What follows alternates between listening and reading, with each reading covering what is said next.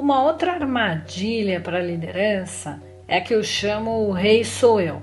Olha só, se toda vez você precisa ficar informando que você é o dono do barraco, que você é o dono da bola, né, falando que você é o chefe, que é você que manda, meu amigo, tá mal, hein? Tem alguma coisa errada, ou com você ou com a sua equipe.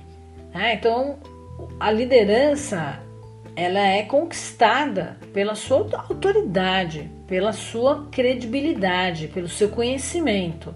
Né? Não é a posição que vai te dar o um poder, embora a gente saiba que tem muita gente que que tá lá porque tá, né? Porque nem merecia estar tá ali como líder e liderando pessoas porque não entende nada. Então, às vezes, realmente é um protegido, às vezes realmente subiu aí porque é parente, porque é isso, porque é aquilo, enfim, não importa.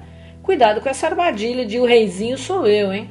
Então, não é dessa forma que você vai conquistar as pessoas. Essa é uma péssima armadilha para sua liderança. Até a próxima.